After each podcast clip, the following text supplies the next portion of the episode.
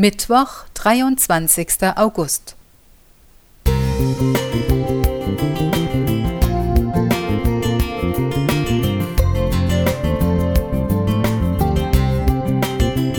Ein kleiner Lichtblick für den Tag.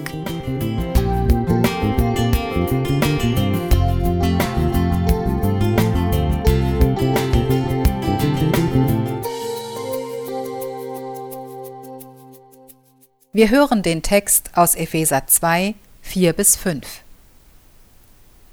Aber Gott, der reich ist an Barmherzigkeit, hat in seiner großen Liebe, mit der er uns geliebt hat, auch uns, die wir tot waren in den Sünden, mit Christus lebendig gemacht. Aus Gnade seid ihr errettet. In der Nähe meines Zuhauses befindet sich ein Naturhof, auf dem allerlei Tiere leben darunter sechs Laufenten, die regelmäßig eigenmächtig die Umgebung erkunden. Während ich einen Spaziergang unternahm, schlüpfte die Mannschaft durch den Zaun ins Freie und watschelte vor mir her. Laufenten gehen aufrecht und sind sehr lebhaft. Der schnatternde Enterich entschied sich, mit seinem Gefolge der benachbarten Schafherde einen Besuch abzustatten.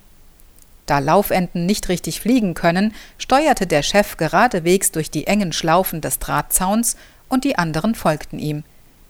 Die letzte Entendame verfing sich dabei mit einem Fuß im Drahtzaun, und die Schlinge zog sich durch ihr Flattern immer enger zusammen. Ich lief zu ihr, um sie zu befreien. Vor Angst zappelte sie noch mehr, doch als sie spürte, dass ich ihr helfen wollte, hielt sie ganz still. Ich konnte den Knoten des Drahtes lockern, bis ihr Fuß hindurchpasste und sie den anderen hinterhereilen konnte. Bist du gerade an einem Punkt angelangt, an dem du dich so richtig verheddert hast und nicht mehr aus noch einweist? Vielleicht hast du dich selbst in eine missliche Lage gebracht und glaubst nun kein Recht zu haben, Hilfe von Gott zu erbitten, geschweige denn sie zu erhalten.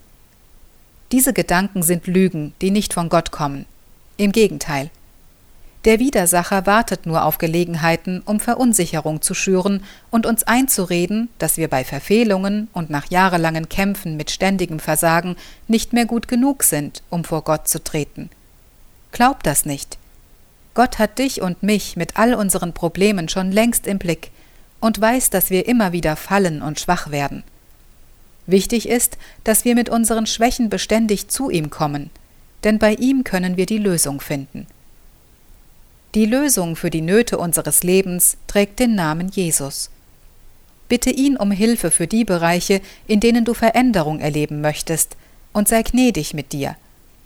Er bietet dir an, dich von allem zu befreien, was dich festhält, und die Schlinge, die sich um dich gelegt hat, abzunehmen.